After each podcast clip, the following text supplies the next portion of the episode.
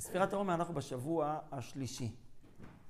ובסידורים כל הזמן כתוב שזה קשור לתפארת, כי יש חסד, גבורה, תפארת, אז בואו ניקח את זה רגע אלינו לחיים. מה זה אומר? בלי להבין את עומק הקבלה, מה זה אומר? בסוף זה הדרכה לחיים, לבניית המידות. אז תראו, יש דבר מעניין. התפיסה הפנימית של היהדות היא תפיסה שיש בה א', חיבור בין דברים שונים, ואחרי זה איזון ביניהם. כלומר, תמיד, מי שמכיר את זה, זה תמיד הולך עם חסד וגבורה, שהם לא אותו דבר, הם אפילו קצת הפוכים אחד מהשני. חסד זה לתת מעבר. גבורה זה קשור לדין. תהיה גיבור, מה שצריך. ואחרי זה, זה בא תפארת, זה נראה כמו משולש כזה, עם שפיץ למטה. התפארת היא כבר מנסה למזג בין הדברים. אפשר לתת דוגמה מאוד פשוטה, אברהם, יצחק ויעקב. אומרים שאברהם שייך לחסד, יצחק, שעבר את העקדה, אברהם אבינו זה שהוא חסד, זה אני לא צריך להגיד לכם, כל, רואים את זה כל הזמן. שהוא מכניס את האורחים, והוא, והוא נלחם בשביל אה, לא תחיו, והוא מבקש רחמים על סדום. יצחק מתמודד עם דין, הוא צריך להראות מסירות נפש, עוקדים אותו, ואחרי זה רבים איתו, והוא צריך להיות באיפוק, כשסותמים לו את הבארות, זה יצחק. ויעקב הוא נקרא תפארת שגם נקראת אמת. תיתן אמת ליעקב, חסד לאברהם, זה ממש, יש פסוק כזה. והתפארת, וזה גם יעקב אבינו, שהוא כבר באמת האבא שלנו, של השבטים, אה, זה איזון בין הדברים. סוג של שילוב. ויעקב אבינו כבר היה צריך להתמודד עם כל מיני דברים בחיים מורכבים, ולהצליח בסוף לנווט בתוכם. לכן זה הכי מתאים לנו, כי אנחנו צריכים כל מיני. עוד דוגמה, רוצים, לחסד גבוה תפארת, השבטים. בואו ניקח את שלושת השבטים הראשונים, ראובן, שמעון ולוי. ראובן יש בחינה של חסד. הוא זה שמנסה למסור את עצמו בשביל יוסף, את שני בניי תמיד, אם לא, נכון, הוא מנסה ממש לעשות uh, מעל ומעבר בשביל אחיו, ואני, אנה אני בא. הוא לא כמו אחרים שאומרים, רגע, אבל הוא לא כמונו. הוא אח גדול, לוקח באמת אחריות. שמעון זה בחינת הגבורה. שמעון, אנחנו מכירים אותו משכם. חז"ל אומרים שגם ביוסף, אנחנו מכירים את המקום שהוא יודע לשים גבול. ואם דינה פגעו בה, אז הוא, הוא יודע לשים את הגבול, וגם זה דבר שצריך בחיים. אנחנו צריכים, אה, צריכים לדעת איך לשמור על העיקר. שבט שמעון, ראשי השבט היה בזה. כן.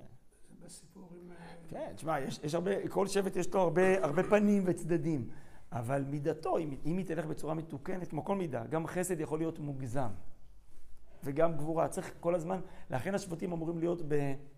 קשר אחד עם השני, כמו אנחנו. למה אנחנו אמורים להיות בקשר אחד עם השני? כל אחד מאזן את השני, כמו איש ואישה. הם מאזנים. לבד אתה תלך קצת קיצוני מדי כנראה. ילד צריך אבא ואימא. הוא צריך את, ה, את האיזון, שגם זה לפעמים קצת חסד ודין.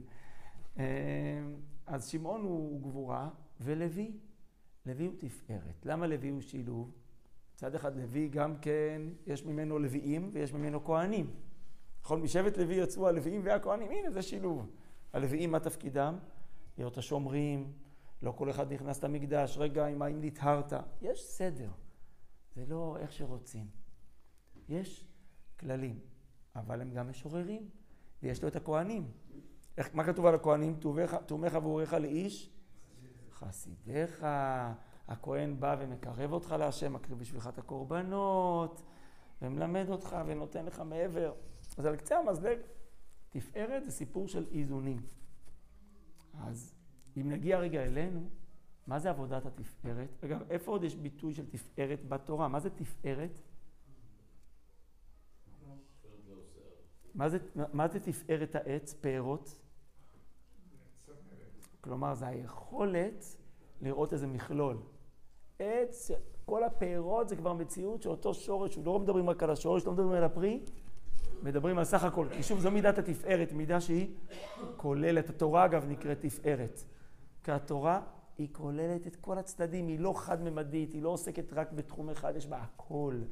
אז בשבוע הזה, העבודה היא לקחת כל מיני עקרונות שאתה מאמין בהם, חסד או, או גבול, וליישם אותם יותר. לראות איך המכלול הזה בא לידי ביטוי מעשי. ו... בהקשר הזה תרשו לי רגע שוב לגלוש לאקטואליה כי אני רוצה לדבר שנייה על השילוב בין חסד ודין במציאות שלנו היום. תראו. עוד רגע בנקודה הזאת. Mm. לא, בסדר, מה? אדם שיש לו את המידה של החסד. למה אני צריך להתמקד בנקודה של החסד? זה יש לו, אני עוזב אותו. חנוך לנער על פי דרכו. אני אמלא בו את התכונות שאין בו, את החסד אני ארפה ממנו. הרב לוקח, יפה, mm. אחרים ילמדו.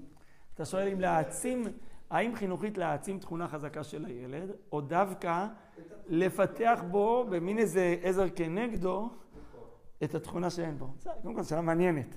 אני מניח שהתשובה היא גם וגם. כי בסוף אם יש לו איזה חוזקה, מה אתה לא תיתן לו לפ... לא.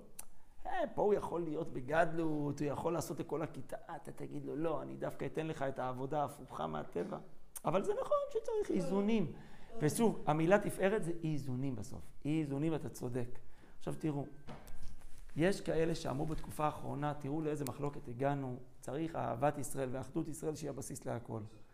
זה נכון שצריך אהבת ישראל. עכשיו, בציבור הדתי-לאומי, תסכימו איתי, יש לנו ב-DNA שלנו אחדות, אהבת ישראל, נכון?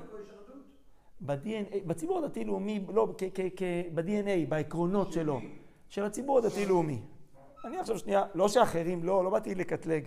לא, יש דיבור כזה, את, כאילו, זה לא שאומרים לך, מה אכפת לי, אז הוא לא אח שלי. לא, לא, שנייה, שנייה, שנייה, רגע, רגע, כל ישראל ערבים, ואחים, והרב קוק. לא, אתה שומע אהבת ישראל, כאילו לוחצים לך נקודה על כפתור, לוחצים על כפתור אה, אדום כזה. רגע, רגע, זה פוגע באחדות העם. עכשיו, זה נכון מאוד שצריך אהבת ישראל, ויש לכולם מה להתחזק בזה. אבל רק לחדד את זה, זה לא משהו כזה פלסטלינה, מהונדס. למה לריב? אז בואו נפסיק לריב. בואו רק נאהב. מה זאת אומרת? יש לנו מחלוקות רציניות. אני לא רואה בהם דבר כל כך רע במחלוקת עצמה, כי אנחנו מספיק בוגרים, המדינה כבר לא בהישרדות, שאז רק לא מדברים על כלום, רק לשרוד, רק לעבור את המלחמה. די, אנחנו כבר חזקים. ואפשר להתווכח. אין לי בעיה להתווכח. אם אנחנו נשתיק את הוויכוחים ונגיד חבל, בשביל האחדות לא, נר... לא נתווכח, אז מה יהיה פה? דת האהבה.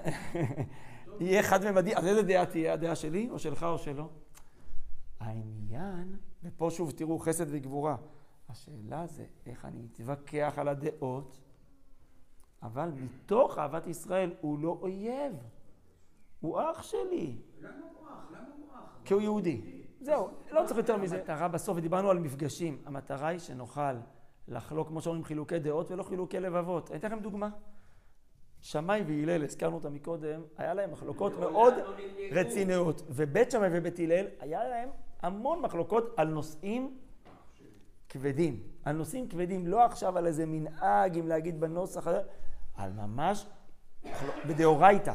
בדאורייתא, שלפי שיטתי, אתה עושה עכשיו עבירת דאורייתא, ולפי שיטתך אני עושה, ככה. תסתכלו ביבמות ועוד מסכתות. רבי יונתן אייבשיץ, שהוא עצמו אגב סבל ממחלוקות שחלקו עליו בחייו, והוא, והוא, והוא לא, לא החזיר מלחמה, הוא אומר, אתה יודע מה זה אה, מחלוקת שהיא לשם שמיים? או, זה מה שחיפשתי, מחלוקת שהיא לשם שמיים. מהי מחלוקת לשם שמיים? מחלוקת? הלל ושמאי. אומר רבי יונתן אייבשיץ, למה? אני יכול להביא לך עוד מלא מחלוקות בש"ס. הוא אומר, כי הם חלקו על דברים מאוד כבדים, והגמרא אומרת שהם לא נמנעו מלשאת. אוקיי, אז בסוף המדד, אם ככה, הוא לא מדד. הוא לא מדד בדיבורים, הוא מדד ב... תכלס. כלומר, אם אני לא יכול להגיד לך שלום, אז אל תגיד, לא, אני רק חולק על הדעות שלך.